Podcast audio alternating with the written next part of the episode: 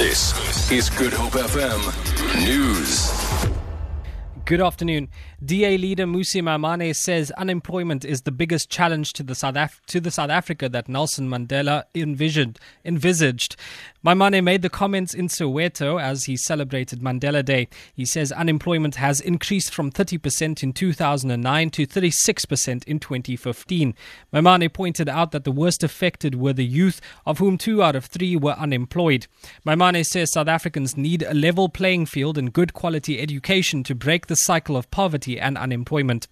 Meanwhile, Western Cape ANC chairperson Marius Fransman is leading a cleanup campaign in Bishop Lavis as part of his 67 Minutes for Mandela Day. He will also hand out food parcels to underprivileged communities. Berenice Moss reports. Fransman was joined by members of the community in cleaning a hill which is littered with rubbish. He says Bishop Lavis is still trapped in poverty and crime is rampant. He says by cleaning the environment, they help to instill a sense of pride in the community. Young and old pitched in. 11 year old Leah van Sale also took part in the initiative. She says Nelson Mandela made huge sacrifices for the country and it's her way of saying thank you. Berenice Moss, SABC News, Bishop Lavis.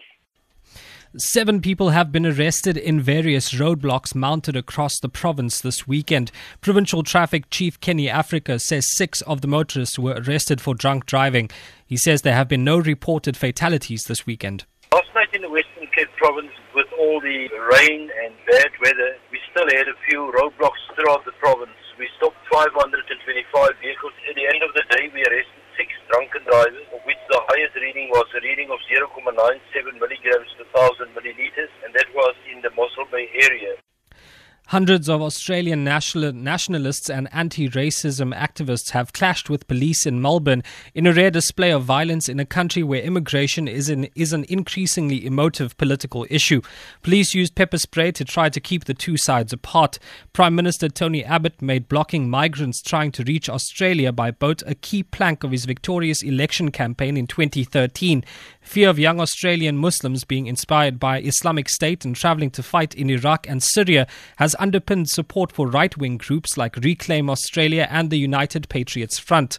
And back home, legendary South African paddler Hank McGregor has won his 10th Berg River Canoe Ultra Marathon title at the conclusion of the 2015 event at Velddrif in the Western Cape on Saturday. Bianca Beavitt was, was the runaway winner in the women's section. Good Hope FM News, I'm Rikshay Peterson.